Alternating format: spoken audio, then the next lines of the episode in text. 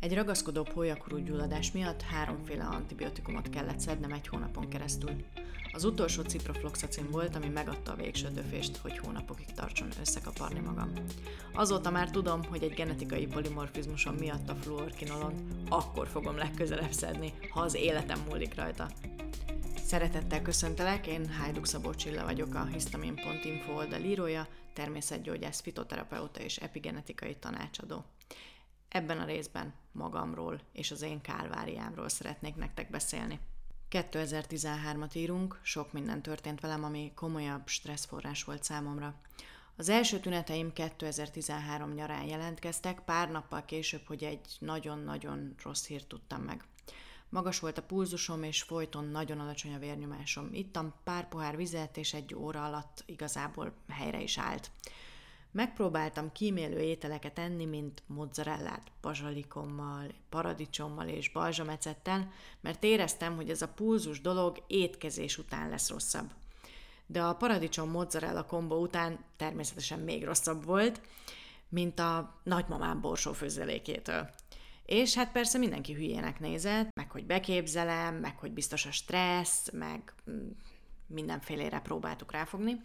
Aztán elmentem kardiológushoz, és végül is ő is megmondta, hogy semmi gond nincs a szívemmel, olyan, mint egy sportolóé, annak ellenére, hogy cigin és kávén élek, de legalább crossfitre eljárok, ami után ugyan nagyon-nagyon rosszul vagyok, de sportolok. Elkezdtem aztán egy kicsit jobban figyelni magamra, és ez a pulzus dolog, ez meg is szűnt, csak nagyon-nagyon ritkán jött elő. Két havonta mondjuk egyszer.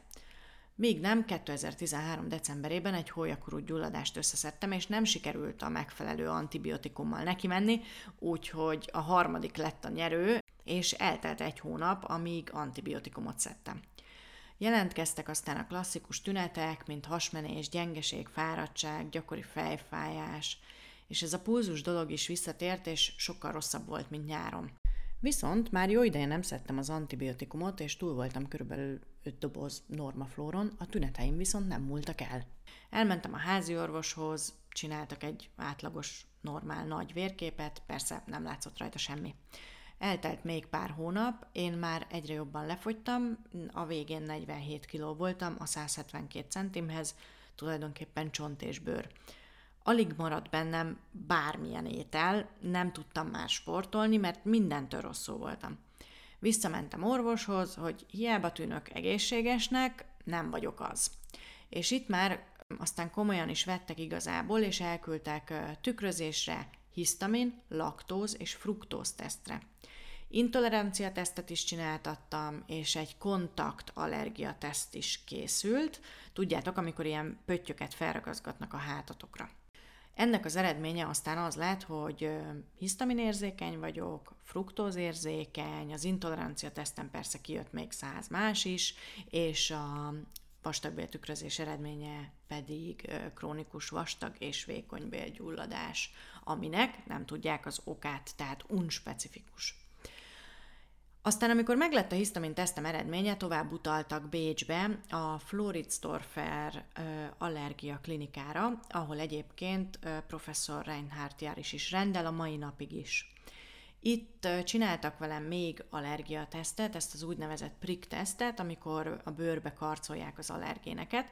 Ott kijött, hogy még a tojás fehérjére is allergiás vagyok, úgyhogy már volt a tarsajomban egy hisztaminérzékenység, egy fruktózérzékenység, egy krónikus vastag és vékony bőrgyulladás, és egy tojás fehérje allergia. Itt egyébként végeztek többször hisztamin, DAO és triptáz tesztet is, Mégpedig úgy, hogy egyszer vettek vért akkor, amikor mentem, itt már diétáztam egy ideje, vagy hát próbálkoztam, mert hát mindig tele volt hibával, amit éppen csináltam, így utólag visszatekintve.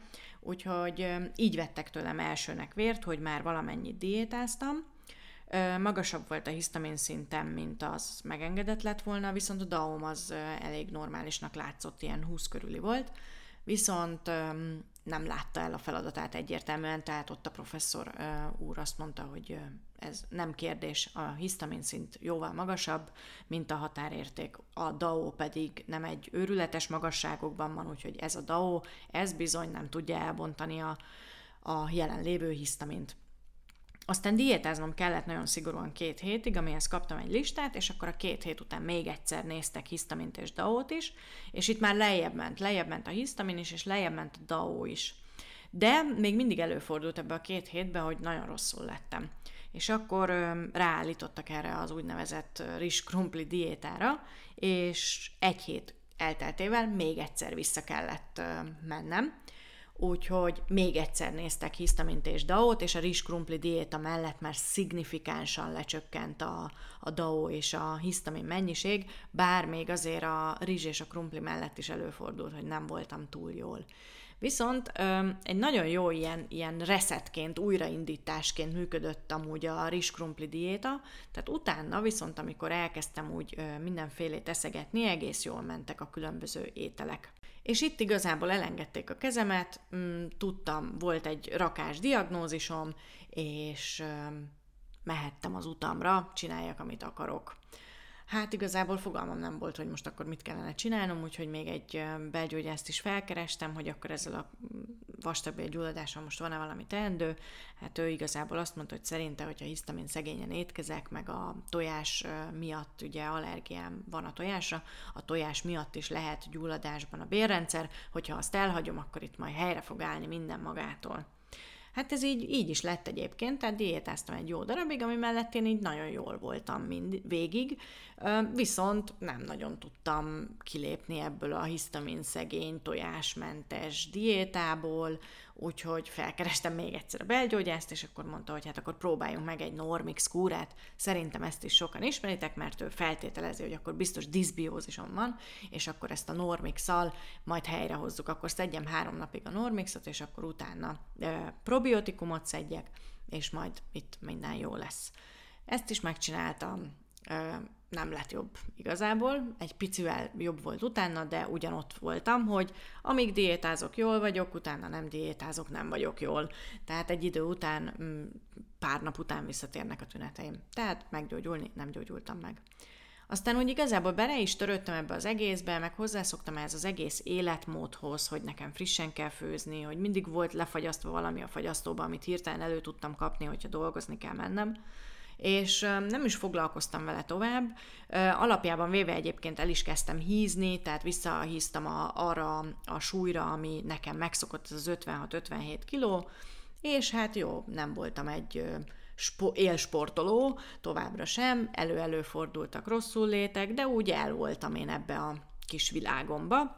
Aztán jött a második terhességem, és utána eltelt 8 hónap, szoptattam végig, nem is nagyon vettem észre, hogy én most akkor hisztamin érzékeny lennék. Aztán jött a harmadik terhességem is, és akkor a terhesség után ott is szoptattam egy ideig, viszont aztán, miután letelt a szoptatási idő, szerintem százszoros súlyjal csapott le rám a hisztamin érzékenységem, állandóan hasmenésem volt, iszonyatos fejfájásaim voltak, migrén, akkor jelentkezett először a pánikbetegségem, állandóan szorongtam, mindentől féltem, nem tudtam elmenni a szomszéd utcába a Tesco-ig, hogy bevásároljak, úgyhogy itt jött el az a pont, amikor azt mondtam, hogy ez nem élet. Tehát én így nem akarok élni, hogy egyfolytában azt kell néznem, hogy most én nem ehetek sonkát, én nem ehetek sajtot, én nem ehetek ezt, én nem ehetek azt. Hogyha én el tudnék érni egy olyan állapotot, amiben bizonyos élelmiszereket már tudok fogyasztani, és akkor emellett néha-néha belefér egy-egy bűnözés, vagy egy nyaralás, vagy, vagy egy vendégség, egy baráti összejövetel, ahol én bármit tehetek, akkor én azzal boldog leszek, csak ezt valahogy érjem el. És akkor elkezdtem igazából kutatni azokon a, az anyagokon túl, amiket megtaláltok ti is ugye a blogon, aminek nagy része a Szigi oldaláról származik, ami fordítás egyébként, és hát ők mondjuk ki, hogy nem nagyon foglalkoznak az életmóddal. Tehát nagyon nagy hangsúlyt fektetnek arra, hogy az étkezés a, a megoldás mindenre, de arról ott sem beszél senki, hogy ez igazából gyógyulást nem hoz valóban ö, csökkenthet gyulladást, csökkentheti a bérrendszeri panaszokat, ö, viszont az ember mindig ki van szolgáltatva a hisztamin szegény diétának. Ha belegondolok, akkor egyébként nem az antibiotikum kura az, ami a hisztamin érzékenységemet kiváltotta, hanem az életmódom. Az már csak igazából a pont volt az így tetejére, hogy egyfolytában stresszeltem, cigiztem, kávéztam, nem foglalkoztam azzal, hogy mit eszek, nem foglalkoztam azzal, hogy hogyan alszom, és rengeteg hibát vétettem, hogyha visszagondolok igazából.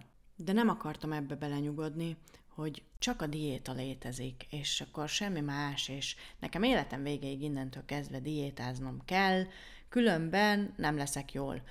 És az sem volt számomra opció, hogy akkor diétázok, diétázok, diétázok, és akkor egyszer-egyszer azt mondom, hogy bevállalom, hogy rosszul leszek, de már pedig eszek valamit. Tehát mindenképpen olyan megoldásokat szerettem volna találni, ami legalább annyira megoldás nekem, hogy az rendben van, hogy egészségesen étkezek mondjuk a napjaim 80%-ában, de legyen meg az esélyem arra, hogy elmenjek egy nyaralásra, és ne azon kelljen görcsölnöm, hogy úristen, én aztán itt semmit az ég egy a világon nem tudok enni. A mentes utakon Detti is írt erről nem olyan rég egy cikket, hogy neked mit jelent a gyógyulás. Nekem nem ez jelenti a gyógyulást, amilyen állapotban vagyok most, viszont tudom, hogy mi kell ahhoz, hogy tünetmentes legyek. Nekem azt jelentené a teljes gyógyulás, hogyha azt tudnám mondani, hogy igen, én beteg voltam, szedtem rá két hétig egy gyógyszert, meggyógyultam, és azóta nem jelentkeztek a tünetek. De ez nem így van. Nekem viszont már az is kielégítő igazából, hogyha ezt nem nevezzük gyógyulásnak, hanem hogyha szeretnék ö, egy pizzát enni vacsorára azért, mert, mert nincs időm, vagy egyszerűen megkívánom, akkor ez férjen bele az életembe úgy, hogy nem leszek tőle halálosan beteg, és nem fogok hat órán keresztül a WC-n imádkozni, hogy csak érjen meg a reggelt. Mert hogy ilyen állapotban voltam és folyamatosan fogytam, és mindenki jött belőlem.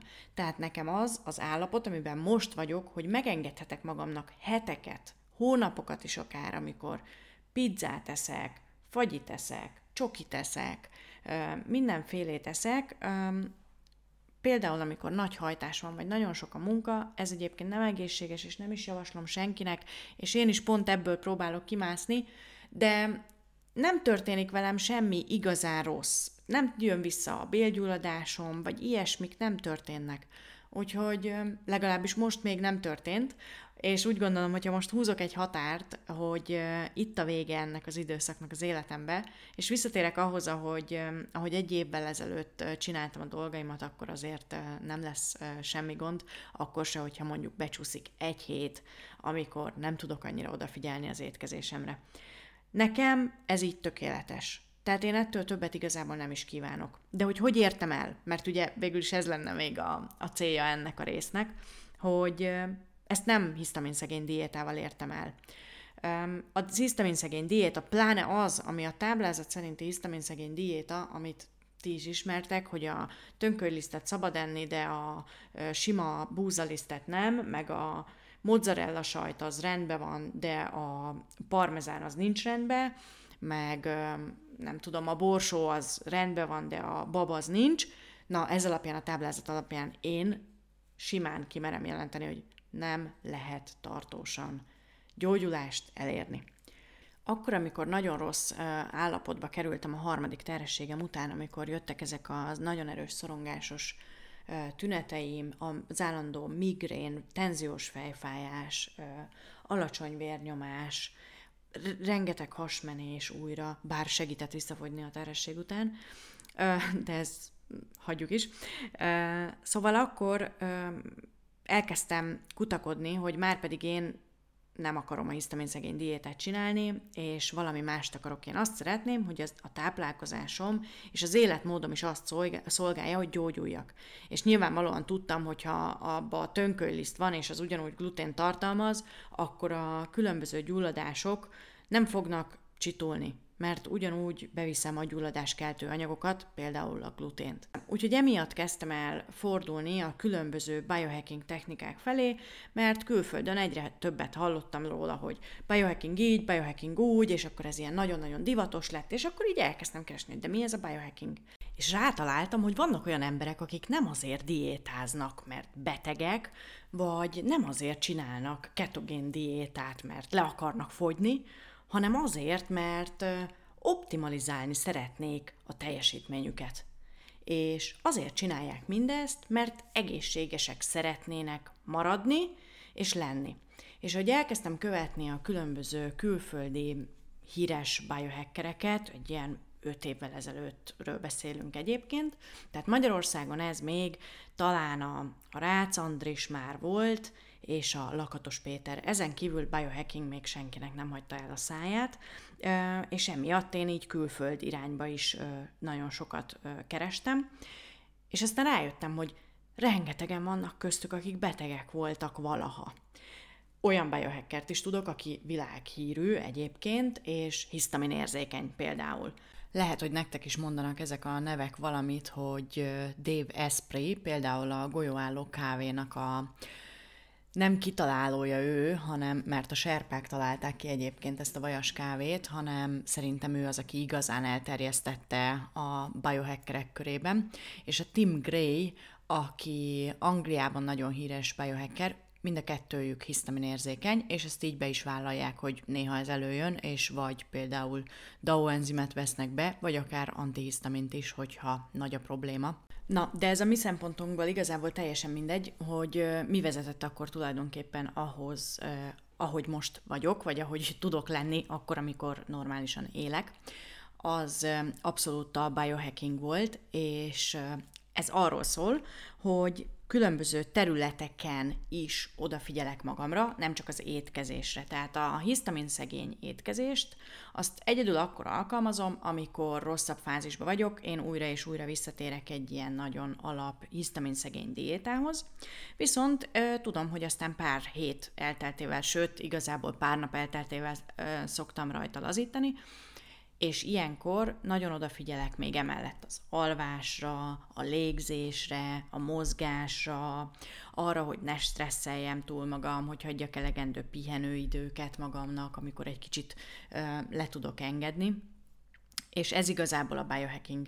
Tehát erre tanít meg, hogy ezeken a területeken, amire azt gondoljuk, hogy jó, az nem fontos, most akkor diétázok, meg beszedek pár kapszulát, és akkor én rendbe leszek, ez túlmutat ezeken.